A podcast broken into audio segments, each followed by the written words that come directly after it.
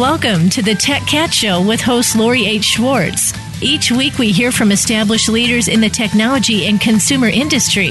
Finding out the scoop should never be this much fun. Now, here is your host, Lori H. Schwartz. Hey, everybody. Welcome back to the Tech Cat Show. And this week, we're going to have another discussion about artificial intelligence, but in a, a different way. We're really going to apply it to a specific use case, something really exciting that, that's happening in a world that um, involves the Internet of Things and um, autonomous vehicles and all these different trends coming together. So we have the fabulous Kay Aikin, who's the um, C E O of a company called Introspective Systems. Let's have a big hand for Kay. Yay! Yay! So, Kay, welcome to the Tech Cat Show. Um, tell us all about uh, what you're doing at Introspective Systems, and we're going to have a really fun conversation um, about uh the Internet of Things and the electrical grid, and I'm I'm actually really excited about this. And I don't want us to forget about the uh, women and women's engineering event that's happening too, um, w- which we can talk about at the end of the day. But that's also really exciting. So so tell us all about what you're up to. Um, so thank you so much for having me. Um, I'm really looking forward to this conversation as well. So. Um, It, so we started Introspective Systems. My co-founder is a former Caltech uh, PhD. She got her PhD from Caltech, Doctor Carol Johnson, and she's been in, working in this field um, for uh, thirty years. She actually, in a way, built the first Internet of Things application, which was in Los Angeles in Southern California's seismic network back in the early eighties. Um, and we're applying some of those lessons to uh, the electrical grid now and a lot of other complex systems.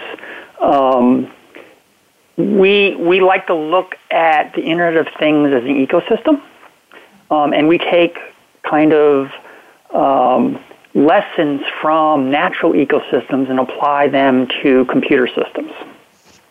Interesting. Um, and electrical grid, like I said, is one of one of our examples. Um, so, um, well, I'll let you ask questions. Well, so I know that you call it, you call sort of your approach, or maybe it's the system you use, the the Xgraph, and that and that's how you approach all this. Maybe you can explain a little bit about that. So, Xgraph is a framework for applying distributed intelligence. So the Internet of Things is ultimately um, the ability to have sensors and actuators, so con- think control systems, that can work autonomously. Um, your iPhone is a, a distributed computing device, and eventually all of those computing devices are going to connect together in this mass ecosystem. And what Xgraph is the ability to manage and control those systems at any scale. It could be inside a house all the way to the entire electrical grid. Um, so Xgraph is what we call an executable graph framework. Um, we actually have a patent on it, and we actually were blocking Oracle for about eighteen months before Oracle finally gave up. Um, and we got the patent. Oh, that's um, so cool. Year. You went after um, the big guys. We went after the big, well, not on purpose. They they they applied for a patent that was similar to ours about uh, three or four weeks after us, and we had priority on them. And they kept change, trying to change their claims to go around us, and then finally gave up. Wow, um, that's so cool. cool. that's really that's really cool, um, and I know that. So there are a lot of different um, use cases for Xgraph and how this is applying to our world.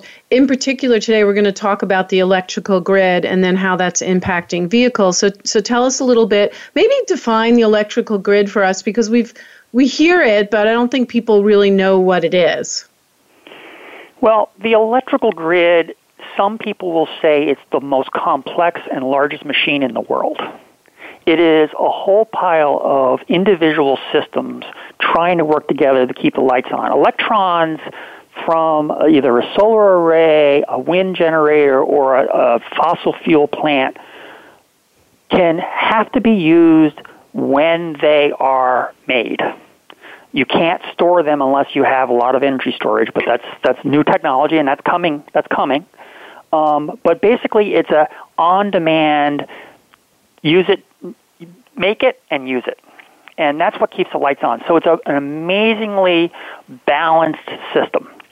And what we're doing now is with the amount of renewables we have on the grid, and I think um, I think Hawaii is a little bit ahead of California, but not much.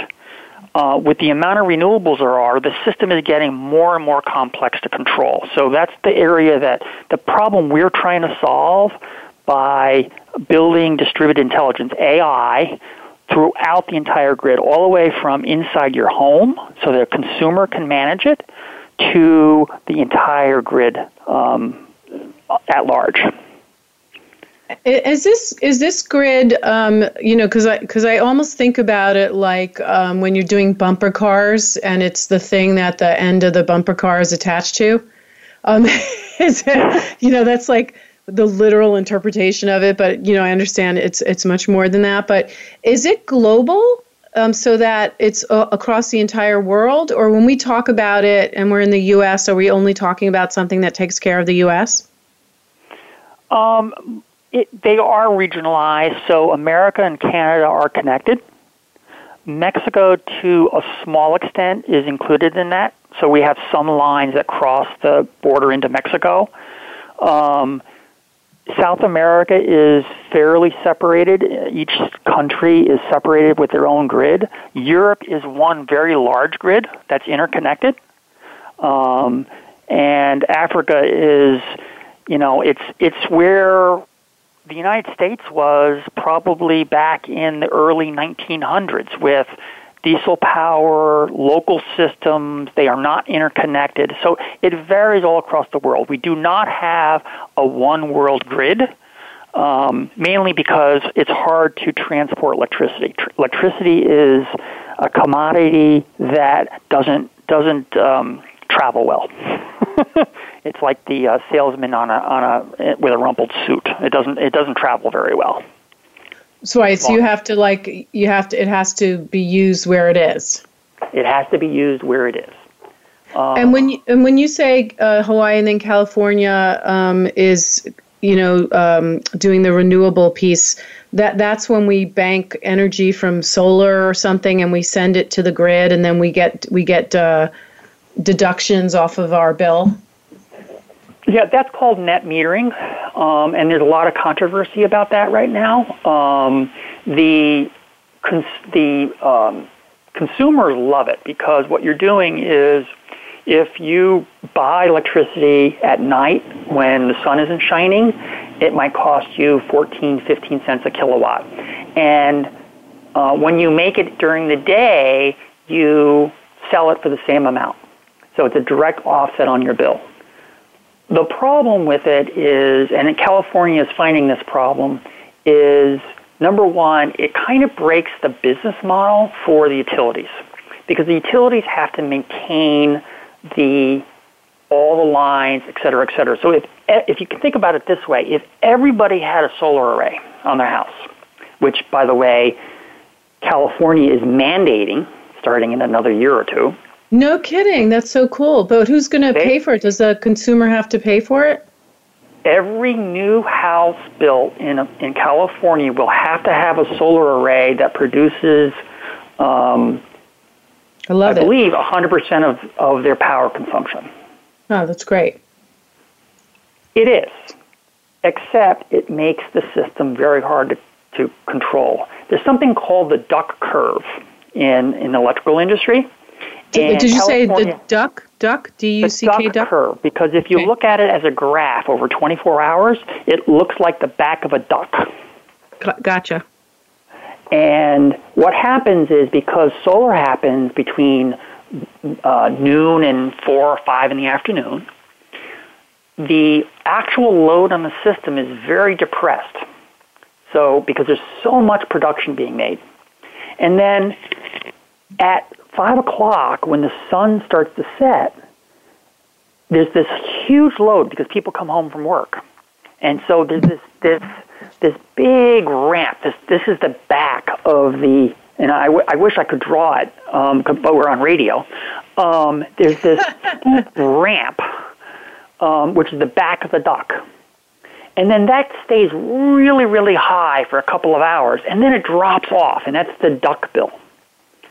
And this has completely, radically changed how um, the utility industry is, is is needing to cope with this. And and one of the ways they're doing this is with energy storage.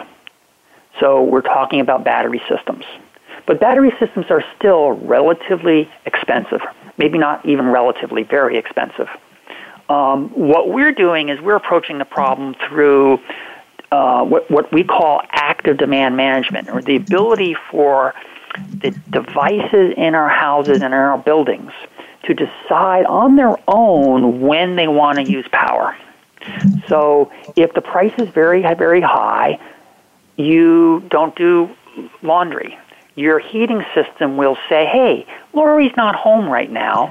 I'm going to let the set point in my house go up because I know Lori's coming back at seven o'clock at night tonight. So I will cool off the house at six when the price goes down. Uh, yeah, I love that. I love that that idea of, of it making intelligent decisions. Right. So what we're doing is providing, using Xgraph, it's actually a form of Xgraph because there's certain um, security issues in the electrical grid Um, that require a certain architecture, computer architecture that is. So we allow intelligence to sit everywhere. And those things actually work together like an ecosystem to better manage the electrical grid and manage load and supply. So if you have and, a battery, and, yeah. if you have a battery uh, in your house, say a Tesla Powerwall, um, it will give up power at five and six p.m. actually suck it up when the price is cheap at three in the afternoon when the solar is run, is is so is smart. Out. So when is this? When is that kind of thing though going to be something that everybody is using? Right now, is it just for early adopters and people who can afford to make the changes to their home?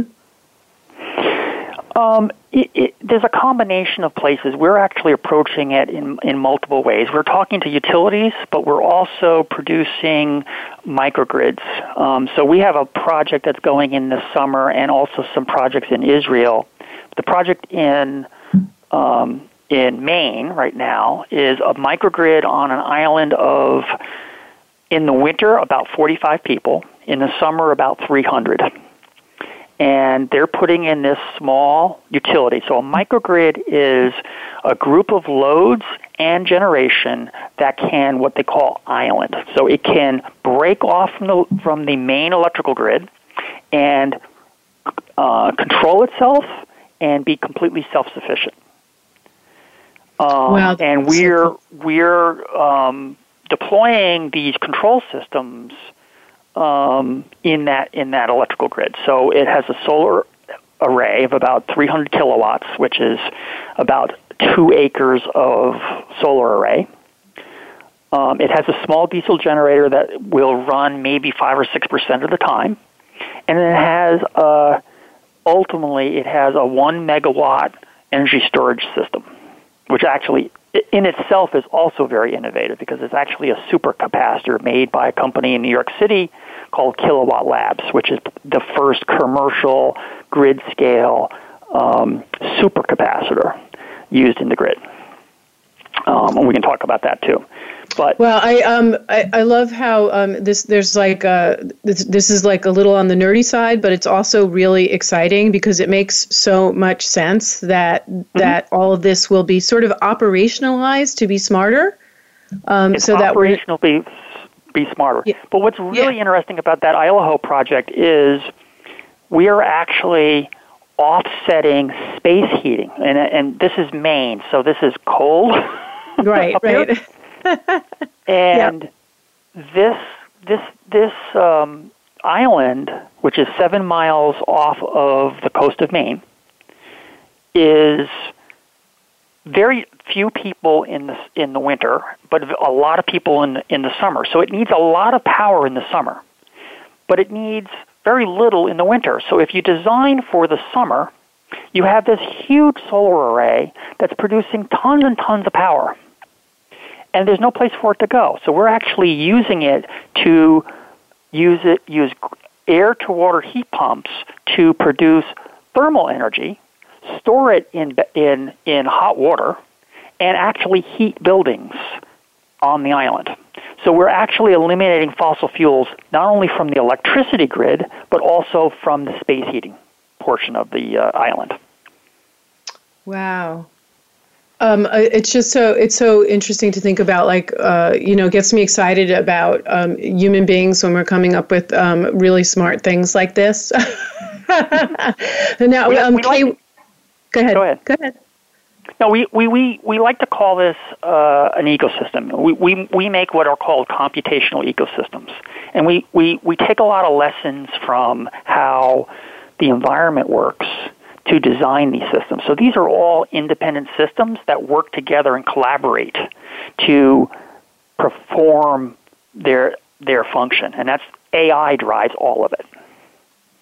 God, that's so cool. Well, we're going to take um, a little break now, Kay, um, and when we come back, we're going to talk a little bit more about how the grid is going to be um, impacting um, auto- the uh, autonomous vehicles and the automobile industry, and then also mm-hmm. h- how it's going to impact consumers. And it's really going to, uh, I think, shift um, a lot of the world that we know when this all really hits. So um, we'll be back with Kay Aikin, Chief Executive Officer of Introspective Systems, digging deeper into autonomous artificial intelligence as it reimagines the electrical grid. Really exciting, uh, mind-bending stuff. We'll be back in a moment on the Tech Cat Show.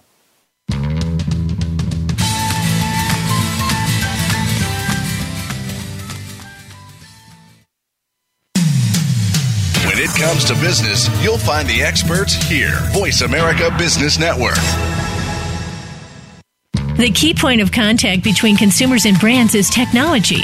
StoryTech, a boutique agency, empowers you to use that tech to deliver your message, engage your customers, and raise the bottom line. How do you track and exploit the trends? How do you stay ahead of industry disruption? And how do you maximize profit from content?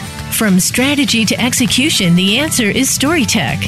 Inform, innovate, create.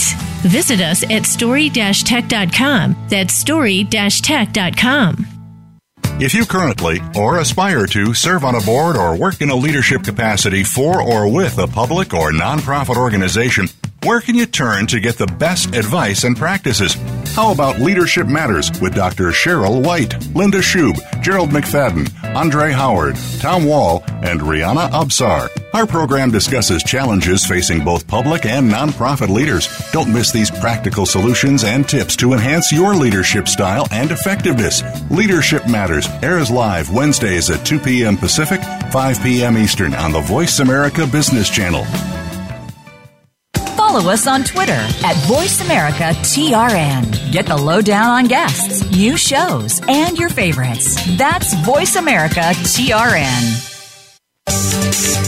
From the boardroom to you, Voice America Business Network.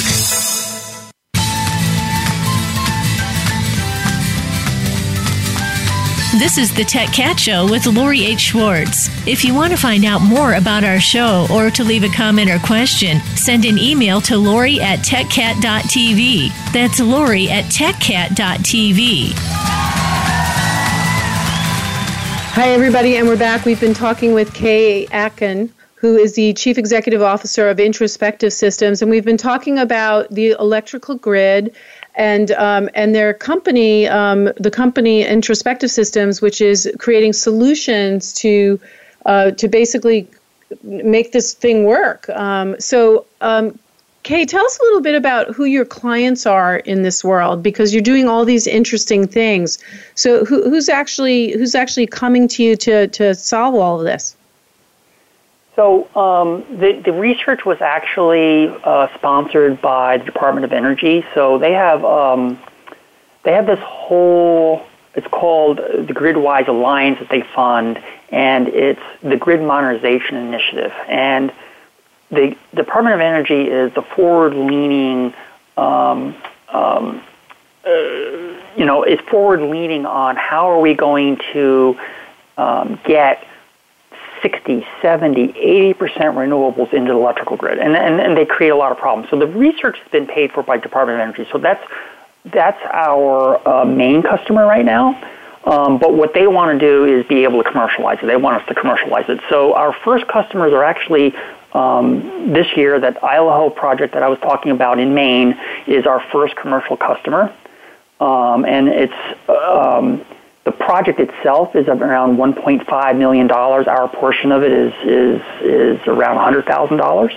Um, but um, those are the type of com- customers. So we have customers all the way from a small community up into the utility. We're also talking to major utilities, both um, in the east and in the west, um, including in Montana. We're talking to uh, utilities in Vermont and in Um, in the Boston area, so all over the country, and also we have work in uh, Israel coming up this summer, uh, this this fall, actually. Yeah, that, that kind of makes sense whenever you hear about technology or, or future thinking that you would hear hear about Israel. So one of the things that we were going to focus on was um, autonomous vehicles and how the grid that you've been talking about is going to impact the development of that. And certainly we've been hearing about autonomous vehicles, um, hearing about all the different tests, um, watching a lot of science fiction movies um, that, that show a world where all this is happening. So tell us about how what you're doing is going to I- impact um, the automobile industry. Well, it's actually the, the opposite way. Is the automobile industry and the E V industry is actually going to impact the electrical grid. So, oh, interesting. So the the there there is this huge um, battery in every single electrical vehicle. And as we get more and more penetration, we'll need controls to use those to advantage. So I imagine business models of, imagine a parking garage in downtown L A, assuming you can drive into downtown L A, um, that provides you with free charging. But during the time you are parked and you're at your office, they're using the battery to provide grid services to the electrical grid. And you get free parking. They get to use your battery. And they, all they have to do is make sure that your battery is full enough so you can get home. And they know that the, the, the parking garage knows how, um, how far you have to go. Um, so each person wins. The consumer wins. You get free parking. The parking garage wins because they're selling electrical grid services, and the utility wins because they don't have to build grid-scale batteries. They can use all these cars. So those are the kind of things that what our control network is working on will be able to um, uh, enable and optimize. Huh. Uh, um, and when when... How will, I guess, then con- this impact consumers? I mean, are we going to start to understand, you know, because pr- new products are being sold to us, new business models? I mean, will I have my own autonomous vehicle car, or will it be like in some of the discussions where you just buy a pass, you know, somehow? I mean, are you looking at the business models of this too, or is that not really your concern? Well, no, it is. We, I mean... Business business development is all about um, seeing trends of where things are going. So me, I see trends of more and more different business models in the autonomous uh, um, world. So I can imagine selling to Uber E V fleets. Okay, so someday Uber is going to have, you know, let's let's say they they have this whole green um, E V car service. Let's say, okay. And maybe they want to promote that. So I would be contracting with Uber to manage, help manage that fleet so that they can get money both from uh, getting people from place to place, but also being able to use the batteries in that, that car fleet to support the grid at the same time. So huh. those are places where we all we, these trends all work together. It's it's an ecosystem. So we think an ecosystem. So we, we look at nature and see all of these moving parts as one big mosaic of the world, and, and we try to learn from that.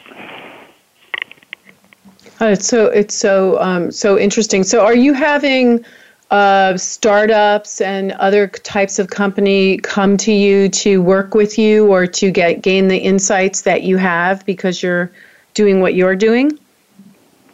Um, certainly, it's it's we're getting a lot of traction. We are a startup ourselves. Um, I'm I'm I'm actually ten people. I'm hiring two more in the next two weeks. Um, so we are still very very small. Um, but I do talk about this in um, in multiple places. Next week I'll be in San Diego uh, speaking on uh, distributed automation and financing of microgrids. Um, in two weeks I'll be at um, the I triple E, which is the uh, International Electronic and um, Electrical Engineers um Women in Engineering Leadership Conference. So that's where I'm talking about A I and the electrical grid. So I continue to speak, and we do get a lot of people calling in and saying, well, tell us more. I mean, we have um, uh, factories coming in and saying, how can I lower my electric bill? And, you know, this is one way for us to optimize how they use energy. Um, and the key is is all of the above. I know many call all of the above is Uh, fossil fuels plus whatever else. In my mind, it's renewable uh, power and um, devices and edge devices and how they use power, energy efficiency, all of those things. That's all of the above in my mind. Uh, it's so so interesting. So let's uh, let's uh, take a break on this part of the conversation and just uh, bounce over just because you mentioned it to the Women's Engineering Conference. Um, because, you know, there's always all this talk about we don't have enough women engineers um, in this country. How do we get girls more interested in science and all of these things? So tell us about this conference that you're attending, because that that's really interesting. You don't often hear all those words together. No, there's not enough. I, I I really try to get as many women. I mean, we're a women-owned company, my co-founder and I, and um it's hard to find women engineers, um, and you know this is part of my outreach is to excite people. And the in Austin, I'm speaking at the Women in Engineering, um, which is a part of the I triple E um, Leadership Conference, and I, I'm just I'm in awe that I'm getting to speak because there's thirty-one other unbelievably phenomenal women engineers who are going to be talking about things from genetics to what I'm doing in electrical engineering to all over the place. I mean, women from Google, and I'm just, I'm in awe that I'm, I'm there. and the, um, we've had other speakers from the I triple E before. Can you tell us about them? So I triple E is the largest, certainly the largest uh, engineering society in the world. Um, there, I think there's like two hundred fifty thousand members, and it's mainly electrical and electronics engineers, though it's open to any type of engineer. And basically it's, you know, they put out all of the journals, they have, um, if you write a paper, you write an I triple E paper, it gets published, um, and it's it's a wonderful organization for learning and promotion of this of the um, industry. And women in engineering is the component of women engineers, and we're unfortunately a smaller portion of the group. um, that we we're we're trying to get more young women in the engineering fields, because we have, I think we have so much to offer. Um, women look at the world a different way, in my mind, and um, we look at it in a more holistic way, a more collaborative way, and I think that's a valuable way to think about engineering. Yeah, I um I just love hearing those words together. What what do you think it will take in our country? And this is sort of a big question, but what we what do you think it'll take to to to get more more women engaged? And is is it STEM programs? Um, is it seeing more women as engineers and scientists in movies and T V? Like, how do we move the needle here? Um, you know, getting more women involved. I think it's successes. It's it's seeing women astronauts. It's seeing women entrepreneurs. Um, it's about uh, seeing women role model, models teaching in college, um, teaching in high school. Um, it, it, it is a very complex, and we talk about a complex system. We deal with complex systems, um, but the social dynamics of how do we get more women into the STEM fields is maybe a little beyond even me. um, it's um, it's all of the above, um, you know. And, and like women entrepreneurs, I mean, I, I just had a clear. Um, I went. We're raising more money. We're, we're, we're, I'm an entrepreneur. I'm always raising more money for the company, and I went to a women's um, entrepreneurial group, um, angel fund that funds startups. And I gave a great presentation, and they said I gave a great presentation. They were unbelievably well prepared, and they asked really good probing questions. And the reply back was, well, we don't think we can fund you because we don't know anything about your area. Huh. And, you know, yeah. that is really, really hard, because if women yeah. won't invest in other women, who's going to invest in us? Right, right. And would do you think they would have the same approach if it had been men who were presenting, or, or it really was just, you know, they were being truthful and not not extending themselves because you were female? Um, I think it would have made a difference, because when a man gives the presentation, I get I get this when I when I speak to a man to a, a men's investment group. Yeah. Yeah. It's, well, how do you know about this? Yes. And I boy, do I. We're cultural animals. Yeah. And we grew up in this world. So, you know, I won't say it's misogynist, but I think we all are to a certain extent, well, I don't really understand that, so maybe she doesn't understand it either. Right. Um, it's a shame. I don't I don't like saying that, but I believe it's probably a fact. And there's not yeah, enough yeah. women. There's not enough women investors. I mean, I think it's women V C partners is like eight percent of V C partners. Right.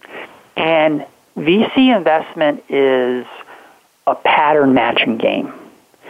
I invested in the twenty-two-year-old uh, kid out of Stanford.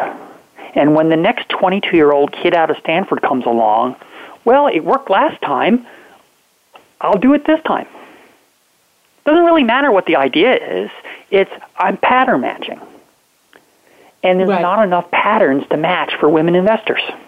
Right, right, right. I mean, it certainly um, it comes up in conversation with a, a lot of my female colleagues, the things that get said to us in pitch meetings and in proposals, or whenever we're in situations where we're, you know, uh, asking, pitching, doing something like that, that the uh, the openness of the people listening is not, it seems a little different. It seems a little skewed, um, you know, even if you're making sense and you're, you're what you're pitching is is on, on par with with what should get funded, you know, and so you, you just pick up and keep going. But it is it is amazing sometimes. Um, well, I I think you probably had this situation where you're in a boardroom and and you or, or another woman says something, and two minutes later the man goes and says the same thing. The, the women, they say, well, no, no, that won't work. That happens all the time. And two minutes later the man goes and says the same thing, and they go, oh, great idea. Oh my God, that's my life. I mean, and the thing is, we're not we're not putting down the men in the room either. It's just a cultural phenomena that needs to to be changed. But you know, um, what I love right now that's happening, I have a nine-year-old girl, and um, she's playing with a lot of STEM toys and a lot of robotic things, because those are all the toys right now. Um, and I think that's great, because that gets her thinking in that direction. Um, you know, and then all these great movies right now that have, uh, you know, the female superheroes and, and all the great characters, like that fantastic scene in the Avengers at the end. Uh, I don't know if you saw it yet, but the Avengers yeah. movie. Did you go? No, no I oh, haven't have... seen it yet, so uh, all right, ahead, well, don't, I don't, don't worry about spoilers. Well, I don't know if you have time because you're kind of changing the world and everything, but, but there's there's a fantastic scene where all the female Avengers uh, at the, you know, it's like a last moment thing. And they all are in, in a row and they, they help, you know, uh, get the bad guy. Um, and, and it's just so, so powerful. And I get so excited for my daughter about stuff like that, because that's the stuff that goes into her head and really cements that she can do anything and go after anything. Um, you know, so while you are changing the world, other people are coming up and they're more willing to, to, to do the same. I want you know? to say, though, the pressure gets harder and harder. So I have an eighteen-year-old daughter. She's currently studying economics at the University of Maryland. And she was the absolute best, best math student until she was fourteen or fifteen. And you, you, she did not put the effort in between fifteen, sixteen, and seventeen. She could have easily been an engineer. She could have done anything in the STEM fields. Not that economics is not tough, but it's much more of a social um, enterprise. Yeah, yeah. So she ended up in economics. So right, right. I think the, the social upbringing gets harder and harder as they get become teenagers. Right, you can't get, get over that hump. Um, we have to take another break. We'll we'll continue on this conversation because it really is so so interesting, and swing back to, to uh, what you're doing with the electrical grid. So we'll be back in a moment with Kay Aikin, who's the C E O of Introspective Systems, um, a strong female engineer powering the future of the electrical grid.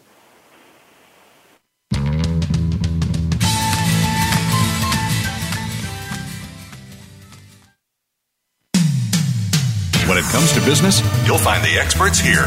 Voice America Business Network. The key point of contact between consumers and brands is technology. StoryTech, a boutique agency, empowers you to use that tech to deliver your message, engage your customers, and raise the bottom line. How do you track and exploit the trends? How do you stay ahead of industry disruption? And how do you maximize profit from content? From strategy to execution, the answer is StoryTech. Inform, innovate, create. Visit us at story dash tech dot com. That's story dash tech dot com. Are you a business leader or executive that wants to achieve more? Not just in it for profit, but to do work you find meaningful that adds more value to more people in more ways. Listen for the Business Elevation Show with host Chris Cooper. You'll hear from successful achievers from around the world with the passion and experience to offer invaluable guidance. The Business Elevation Show can be heard live on Fridays at eight a.m. U S Pacific Time, usually four p.m. U K, on the Voice America Business Channel. Be more, achieve more. Have you become a member yet? Sign up now to become a member of Voice America. It's always free and easy. Plus, you get to take advantage of some great member benefits. Get unlimited access to millions of hours of on-demand content across all of our channels. Keep track of your favorite episodes, shows, and hosts in your own customizable library. Find out what shows you might be interested in based on your favorites. Plus, you get insider access with our newsletter. Membership gives you more. Sign up at voice america dot com and click Register at the top right. The business community's first choice in Internet Talk Radio, Voice America Business Network.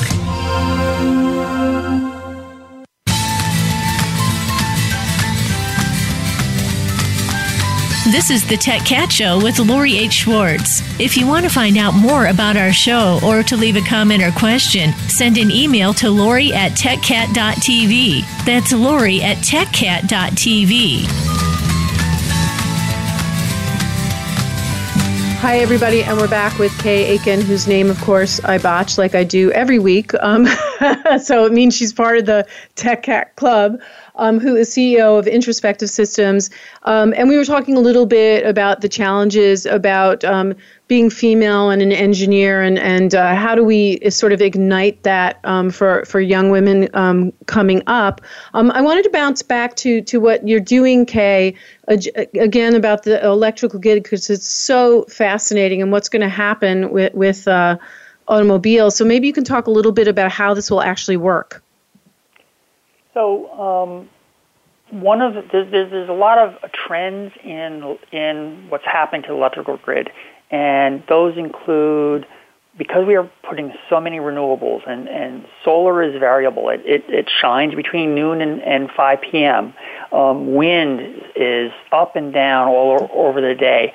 We need whole new types of control systems, and, and what it means is we need holistic solutions that aren't centralized. So what what our system is is what we would call a computational ecosystem, or distributed intelligence. So we are distributing intelligence in everything.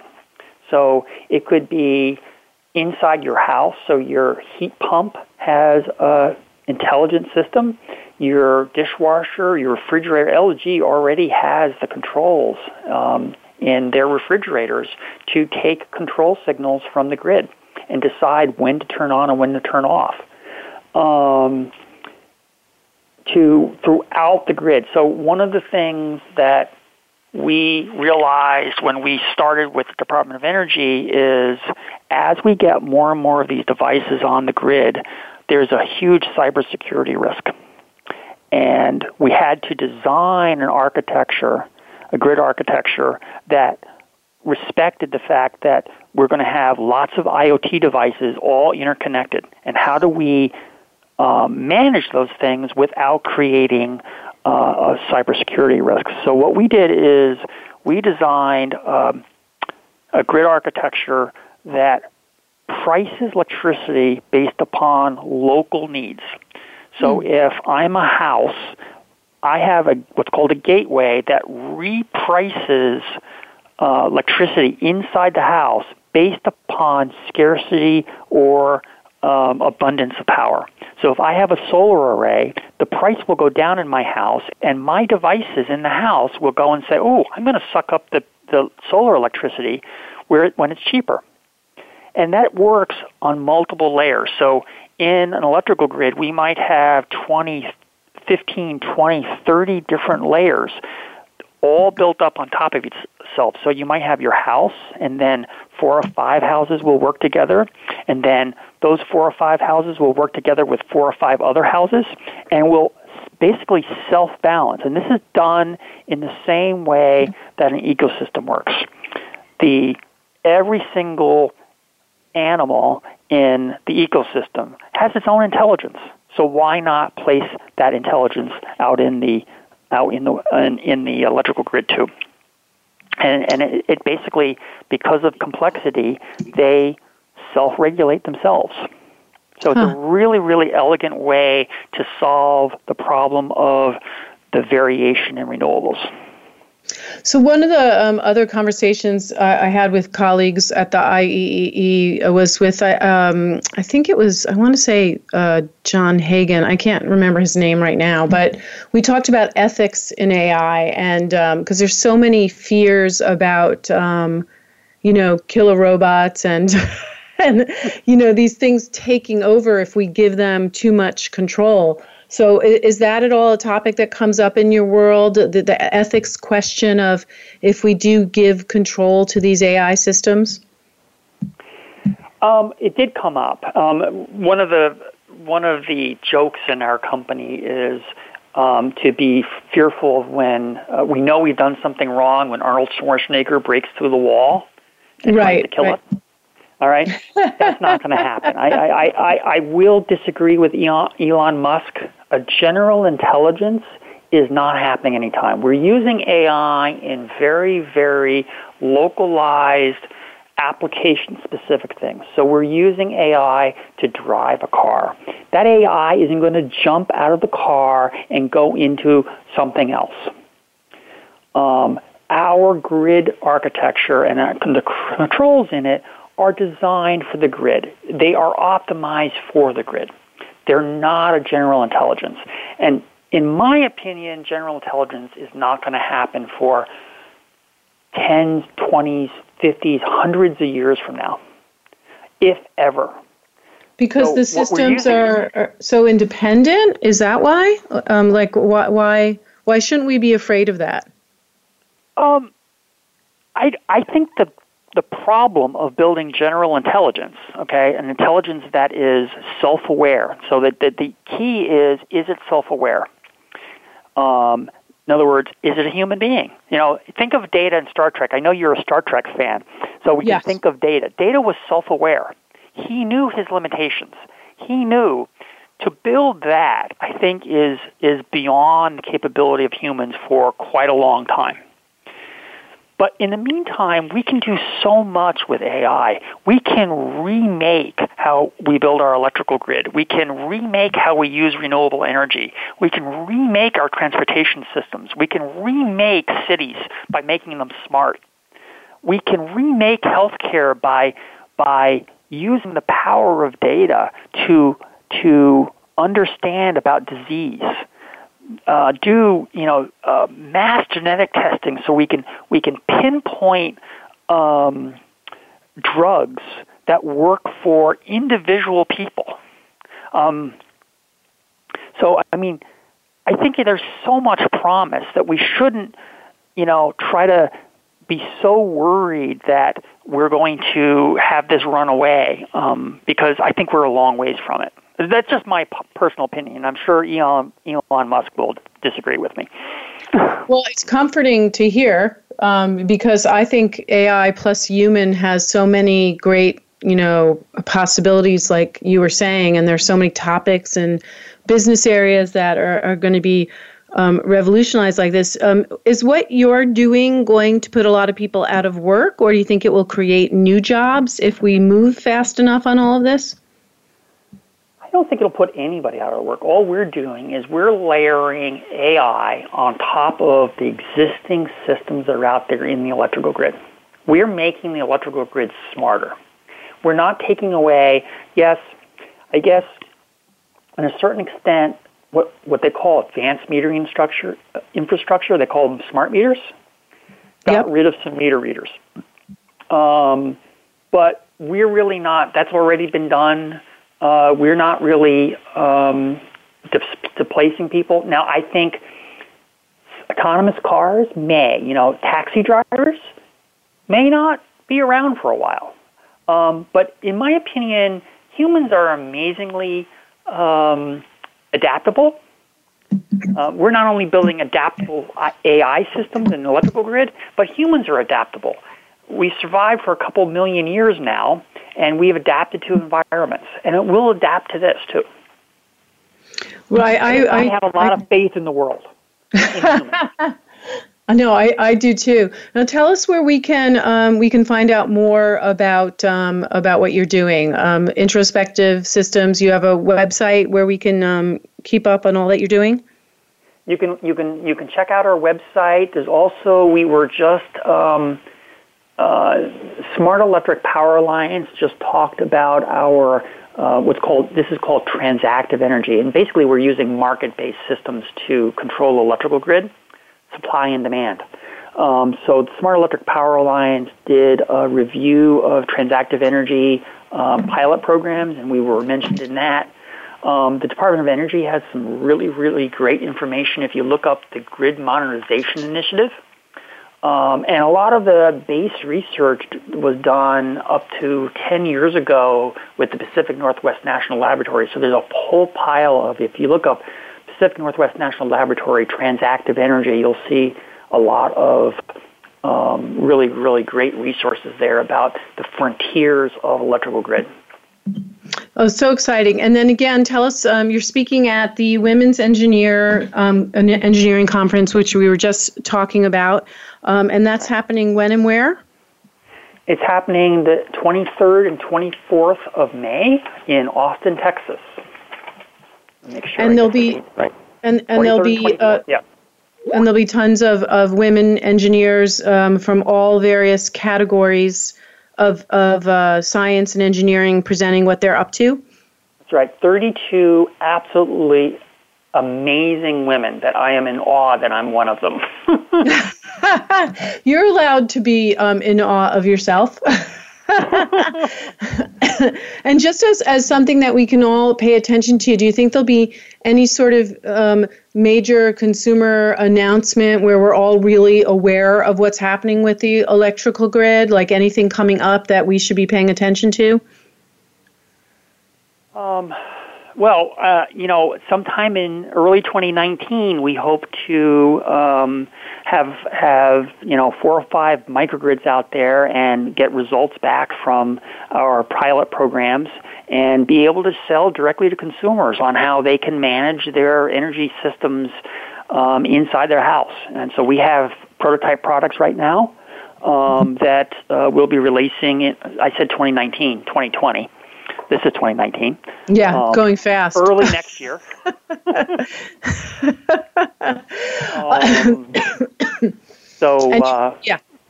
And you mentioned that. And you, you, oh, sorry. And you mentioned that in California, new homes um, are going to need to have um, solar solar um, power um, solutions um, as uh, so that they power the grid as well, moving forward. That's true, and also in twenty twenty. Uh, in California, there is mandatory time of use. So um, wow. time of use is um, power is charged based upon when in the hour of the day it's being used. So um, I don't know what the rate charges are actually going to be right now, but power might be five cents overnight, and at five p.m., uh, four p.m. to seven p.m., it might be twenty-eight cents. And at three, it might be four cents. Wow! So there's going to uh, be a I, I love very all this. large, a very large um, variable uh, pricing structure for the state of, of uh, California, and that is designed to be able to manage this renewable energy. They're going to incentivize consumers. Consumers are going to be in charge here. The That's goal great. is for consumers to be in charge. You can decide when you use power. And what we're doing is we're providing control technology to help you do that. Well, what a great um, note to end this conversation on, hopeful and exciting um, for consumers in general who always feel they're sort of at the mercy Um, of the electrical company instead of uh, being able to make decisions. So that, that's really exciting. So we've been talking to Kay Aikin, C E O of Introspective Systems, um, educating us on how we're going to be using um, autonomous artificial intelligence in reimagining the electrical grid and all the cool things that are happening. And also an advocate and powerful um, woman engineer who's helping to spread the joyous word about engineering for women. Um, so get your... Uh, Get your daughters into programs where they can dive in, right? Right, Kay? That's right. Totally.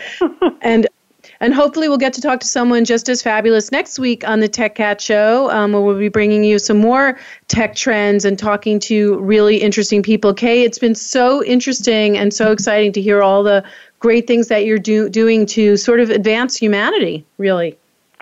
That's the goal. We uh, we like to say, my, my co-founder and I like to say, we try to solve the world's toughest problems. Oh, I love it. That's the whole point. All right, well, you heard it here on the Tech Cat Show, solving the world's toughest problems. Thanks, everybody, and we'll be back next week.